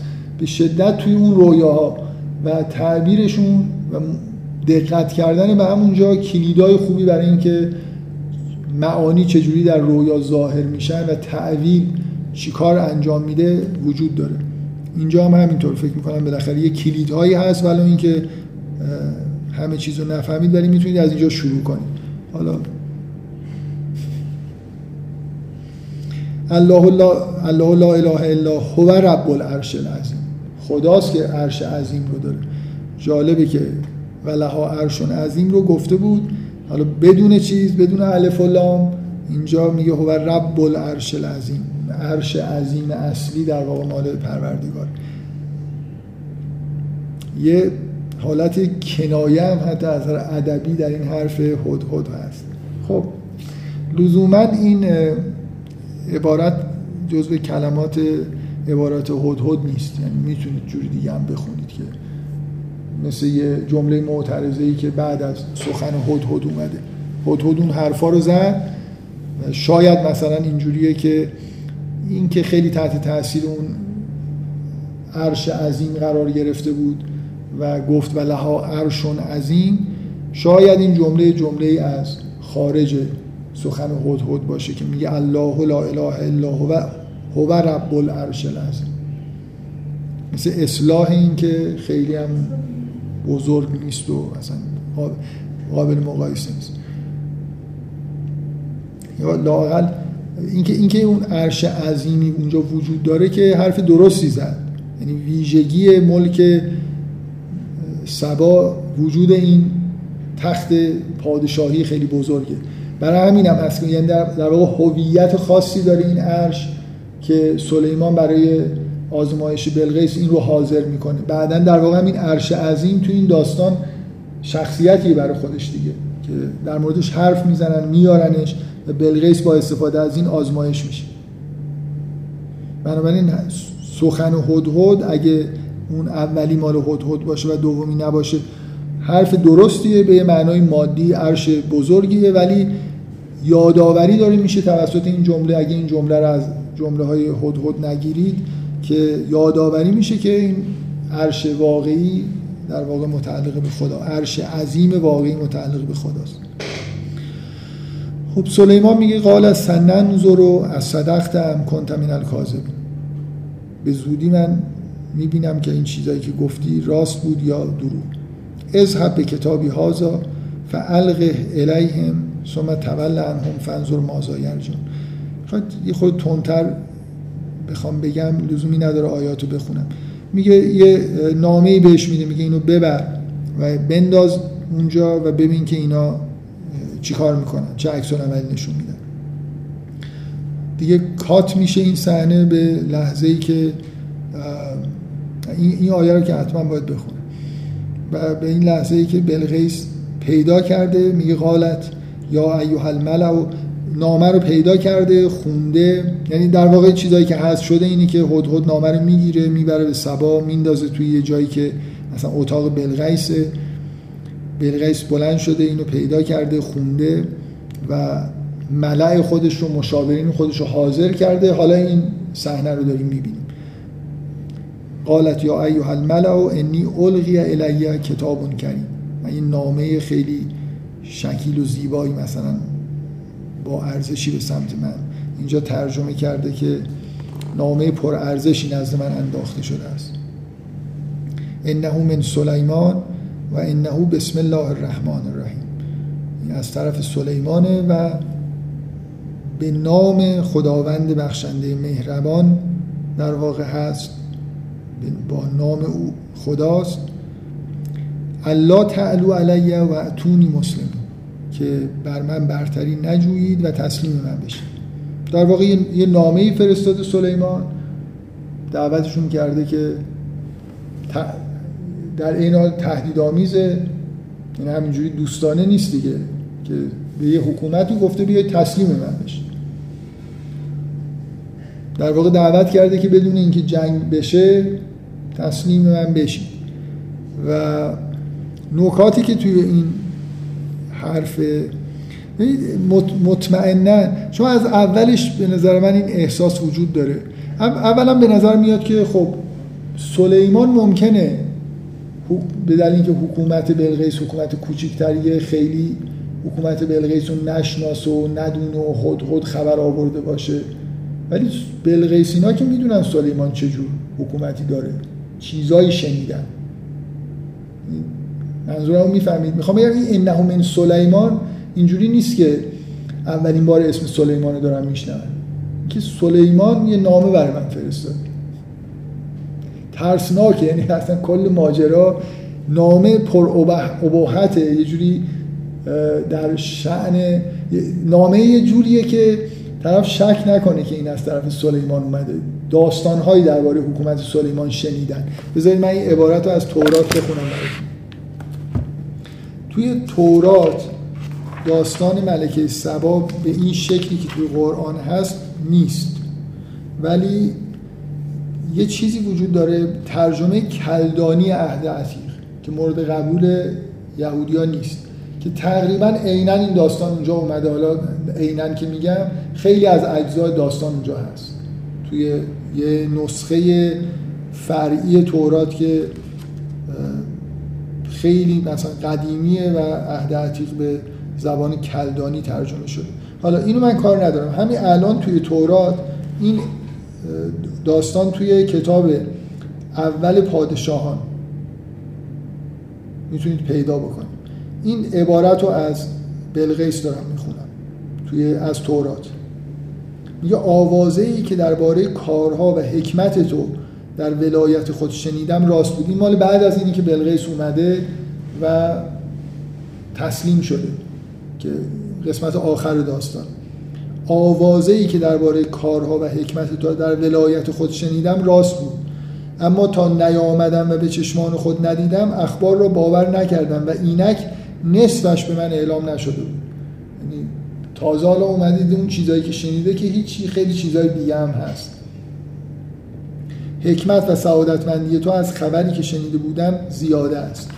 این تایید می‌کنه که اینا سلیمان رو می‌شناسن می‌دونن که چه قدرتی داره و چه پادشاهی از دادگریش شنیدن احتمالا. همه این چیزها رو طبق همین عبارتی که از تورات دارم می‌خونم و میشه حد زد. لازم نیست اون عبارت هم دیده باشیم.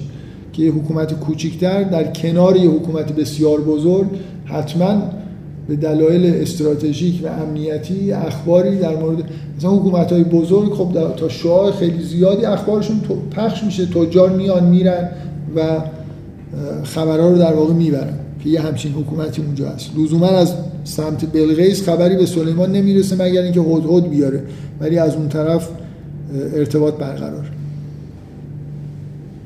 بنابراین این که میگه انه من سلیمان یعنی همون سلیمانی که ما می‌شناسیم و انه بسم الله الرحمن الرحیم.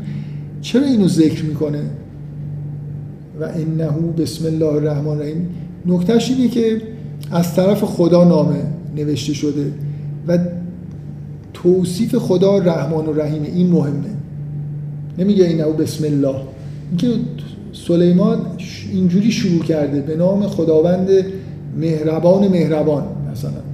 دو تا, دو تا صفت همراه اسم الله اومده که هر دوتاش معنای مهربانیه.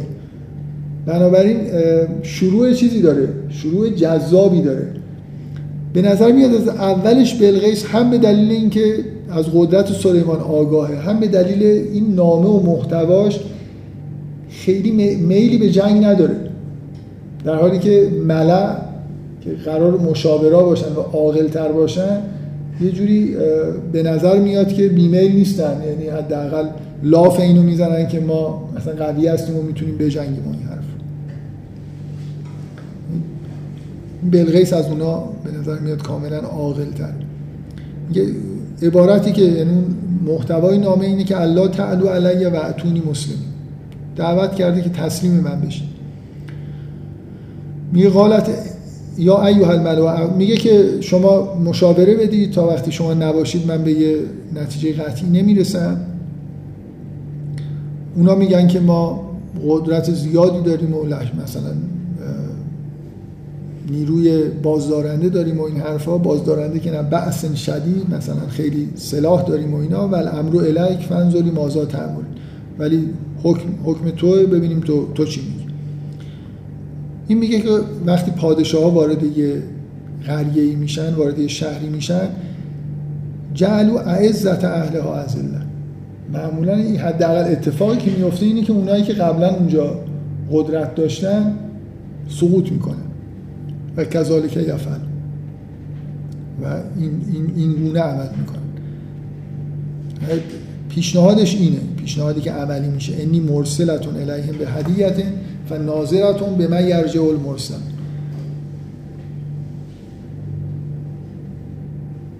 اون نامه رو فرستاد گفت فنزور مازا یرجع اون. وایسا ببین اینا چیکار می‌کنن اینم میگه فناظرتون به من یرجع المرسلون اینا دارن با هم دیگه اینجوری یه شطرنجی به اون یه حرکتی کرده. اینم میگه حالا من یه حرکتی می‌کنم ببینم اونا چیکار می‌کنن. فلان ما جا از سلیمان قال این صحنه بعدی اینه که این مشاوره رو که انجام دادن به این تصمیم رسیدن هدیه رو فرستادن. برای سلیمان هدیه فرستادن و سلیمان هم جواب نامش این بود که تسلیم میشن یا نمیشن. این یه چیزی کاملا حرکت بیمعنی معنیش اینه که تسلیم نشدن دیگه. یعنی جوابی که سلیمان می‌خواست نیومد. خیلی روک و راست نوشته بود که مثلا فرض کنیم حالا اگه هدیه میفرستن معنیش این باشه که همراهش مثلا این نامه ای باشه که ما تسلیم تو هستیم و هر جور مثلا تو بگی ما می‌کنیم و این حرفا. مشکل سلیمان هم اینه که اونا رو دعوت به توحید بکنه. این هدیه گرفتن و دادن و این حرفا مثل اینه که دوتا حکومت در کنار هم دیگه می‌خوان با صلح و صفا زندگی بکنن اونا کار خودشونو بکنن سلیمان کار خودشو بکنه و سلیمان اینو نمی‌خواد. سلیمان پیامش این بود که اونا مثل اینکه یه بخشی از این حکومت هستن نهایتا می‌خواد به اینجا برسه که بهشون بگه که مثلا حق ندارید خورشید رو بپرستید. یه چیزی بالاخره در این تسلیم شدن یه ادامه ای وجود داره که با این هدیه دادن و اینا کاملا منافات داره. بنابراین برای سلیمان مثل اینه که جواب منفی گرفته. نامش رو جواب مثبت ندادن. میگه آیا با مال و مکنت مثلا می‌خواید منو یاری بکنید کمکم بکنید. و اون چیزی که خداوند به من داده بهتره و شما انتم به هدیت کم تفرحون. فکر می‌کنید احتمالا این چیزی آورده بودن در ملک سلیمان. فکر می‌کردن که خیلی چیزه با ارزش و خوبی آوردن در حالی که مثلا در ملک سلیمان یه پشیزی ارزش نداشت. مثل اون داستان البته اونجا معنی داستان کاملا برعکسه. ولی یه داستانی هست که یه اعرابی از بیابان یه کوزه آب رو به زحمت جمع می‌کنه می‌بره در دربار خلیفه. خلیفه بهش فرات رو نشون میده و در این حالی که مثلا خوشش میاد از این رفتار. حالا اینجا یه حالت این شکلی داره دیگه که یه چیزی فرستادن برای سلیمان که اصلا از نظر سلیمان هیچ چیز شادی آوری هم نیست. ارجع الیهم میگه به سمتشون برگرد و من با یه لشکریانی که اول و آخرش معلوم نیست میام. ولی نخرجن نهم منها از و هم ساغرون همون چیزی که بلغیس می‌فهمید این که اگه بیان اینجوریه که کسایی که اونجا دارن حکومت می‌کنن به ذلت کشیده میشه. خب من یه خورده نگرانم که زیادی دارم داستان دارم که بحث بحث کلی خود دیر شروع کردیم. متاسفانه این جلسات قرار پنج شروع بشه معمولا حدود پنج و نیم شروع میشه. منم اصرار دارم که بیشتر از هفت نمونم اینی که جلسات عملا یه خورده کوتاه شده. من حتی احساسم اینه که نمی‌تونم این داستان رو تا آخرش بخونم و این خیلی خیلی بده. بذاریم حالا این نکاتی در مورد یه نکته روایی اینجا وجود داره. اونم اینه که این عبارت رو چجوری بفهمیم که قال یا ایها الملأ ایکم یعتینی به عرشها این ادامه این جمله است. بهشون میگه که برو من لشکر میفرستم. خلاصه جنگ شده نشده لشکر فرستاده نفرستاده. قبل از اینکه لشکر بفرسته این جمله رو داره میگه. من فکر می‌کنم خیلی واضحه. که اتفاقی که افتاده اینه که بلقیس تسلیم شده بدون اینکه جنگی صورت بگیره و داره میاد همراه با یه هیئتی برای تسلیم. داره میاد خدمت سلیمان مثلا تسلیم شده سلیمان ازش خواسته من دارم تخیل می‌کنم. پیغام اینا رفتن اون دید که اینجوریه پیغام داد که ما تسلیم هستیم. سلیمان ازش خواسته که بیا داره میاد. از راه دور با یه هیئتی داره میاد نزدیکی که برسه. الانه که بعد از این هم مثلا ممکنه این چند سال این قاله فاصله داره با اون. با توجه به اینکه مسافت زیاد و طول می‌کشه اینا برن پیغام بعدی بیاد و بره. سلیمان با هدهد پیغاماش زود میرسونه ولی از اون برای خورده ممکنه دیر بشه پیغام رسوندن. بالاخره ماجراهای گذشته اون هیئت در راه قبل از اینکه برسن سلیمان داره این حرفو می‌زنه. جنگی صورت تسلیم شدن همه چیز تموم شد. سلیمان می‌خواد که ببینیم خود این بلغیس به عنوان حاکم این قابل هدایت هست یا نه. کارش به نتیجه رسیده ولی حالا فعلا با خود این شخص داره یه کاری انجام میده.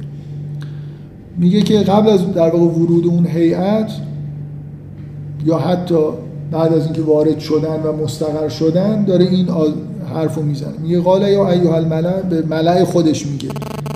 این نمیشه آدم اینو بخونه و این دوتا ملع رو با هم دیگه مقایسه نکنه. اونجا این ملع خنگ که حرف اشتباه می‌زنن اینجا یه ملعی که ببینید توش چه خبره. میگه که یا ایها الملع کدوم کیتون عرش رو میارید؟ اون میگه من نمی‌دونم تا پا نشدی میاریم اون میگه که من تا چشم تو به هم نذاشتی میاره و میاره. فکر کنم یه جوری هستن اینجا این ملع خیلی شگفتانگیز و قدرتمندی اطراف سلیمان وجود داره که ازشون نظر نمی‌خواد ازشون کار می‌خواد.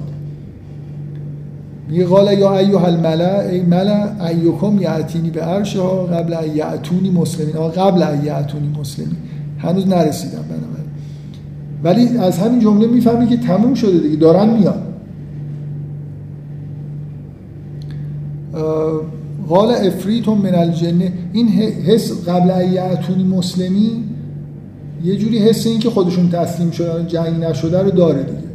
و اینکه دارن میان و بعدا می‌بینید که واقعا میان. یه افریت من یه جنی میگه که من قبل از اینکه از جاد پاشی میارم و انی علیه لقوی امین و من قدرتش رو دارم. امینم هستم یعنی خراب نه یه جوری میارم که مثلا سالم برسه اینجا شاید معنی این امین صفت امین اینجا اینه. بعد یه کسی که علم من کتاب یه علمی از کتاب داره میگه انا آتی که بهی قبل ان یرتد الیک طرفک. قبل از اینکه چشمت چشم هم بزنی آوردم و میاره. وقتی که می‌بینه که در سلیمان می‌بینه که عرش در کنارش مستقر شده قال رب قال هازا من فضل رب داشتن این ملع و اینکه اینجور در واقع قدرت داره از فضل پروردگارش. که یه همچین موجوداتی در کنارش هستن و قدرتش در قدرتشون در اختیار سلیمان. لیبلونی اشکر ام اکفر که آزمایش بکنه منو که آیا شکر گذارم یا کفران نعمت می‌کنم. و من شکر فینما یشکر لنفسهی و من کفر فین ربی غنیون کریم میگه که قال نکرو لها عرشها. چرا این عرش رو آورده؟ میگه این عرش رو تغییر شکلش بده. ننظر اتهتدی ام تکونو من الذین لا یهتدون. که من ببینم که آیا این جزء کسایی که هدایت میشه یا از اونایی که هدایت نمیشه. یا معنی این آزمایش چیه؟ بذارید من تموم بکنم حیفه. بالاخره اینجا یه ماجراییه دیگه. عرش رو میارن آزمایش می‌کنه. چیه که اون وقتی که عرش رو می‌بینه جوابی که میده یه جوری معنیش اینه که هدایت میشه و بعدا واقعا هدایت میشه. و یه صحنه دیگه ای هم هست که وارد سرح میشه و اونجاست که دیگه میگه اینی اسلم تو من. بالاخره این قسمت آخر داستان قسمتیه که من همیشه اینجوریه که یه چیزایی که می‌خواستم بگم و نگفتم این دفعه تقریبا حسم اینه هیچی نگفتم. یعنی نمی‌دونم فقط این قسمت رو خوندم این سری جزئیات گفتم و انشالله تو جلسه آینده نمی‌دونم. همیشه برآوردم از اینکه چقدر می‌تونم چیا بگم اشتباس ولی این جلسه خیلی دیگه یه جوری بوده. یعنی یه سری چیزا اینجا نوشتم فکر کنم هیچ کدومش نگفتم. چون فکر کردم خب اول میرم داستان می‌خونم و خب چیزی نیست یه داستانه. توضیحاتی میدم و کل جلسه تقریبا همین شد که یه خورده درباره زبان مورچه و اینا صحبت کردیم و جلسه گذشت. فکر نمی کنم حرفایی که زدم بد بوده ولی چیزایی نبوده که می‌خواستم تو این جلسه بگم. فکر میگم داستان سلیمان و مقایسهش با داستان سمود و چه می‌دونم یا مقایسهش با فرعون و اینا یه چیزای این شکلی قراره اصل موضوع باشه که بهش نرسیدم. بگذاریم این قسمت آخر داستان یه خورده فکر می‌کنم جالبه که برخورد اسم داستان سلیمان و بلقیسه و قسمت اصلی سلیمان و بلقیسش اینجاست دیگه که این دوتا با هم دیگه یه مکالماتی دارن و نهایتا با این عبارت بلقیس داستان تموم میشه که انی ظلم تو نفسی و اسلم تو مع سلیمان لله رب العالمین. با تسلیم شخص بلقیس نه فقط قوم بلقیس خود این آدم اهل هدایت بود و هدایت شد و همراه با سلیمان جزء مسلمین شد. کلا یه حس ستایش آمیزی نسبت به بلغیس وجود داره. از اول که میبینیدش عاقل خوب حرف می‌زنه. خیلی جمله‌ای که میگه به نظر من جالبه. بذارید قسمت بلغیسش رو بذاریم جلسه بعد صحبت حتی عبارت هایی که از این کتاب می‌خواستم بخونم و نرسیدم بگم. فقط یه جمله گفت باشه انشالله جلسه آینده داستان سلیمان بلقیس تموم میشه. وارد داستان دو تا داستان بعدم انشالله که میشیم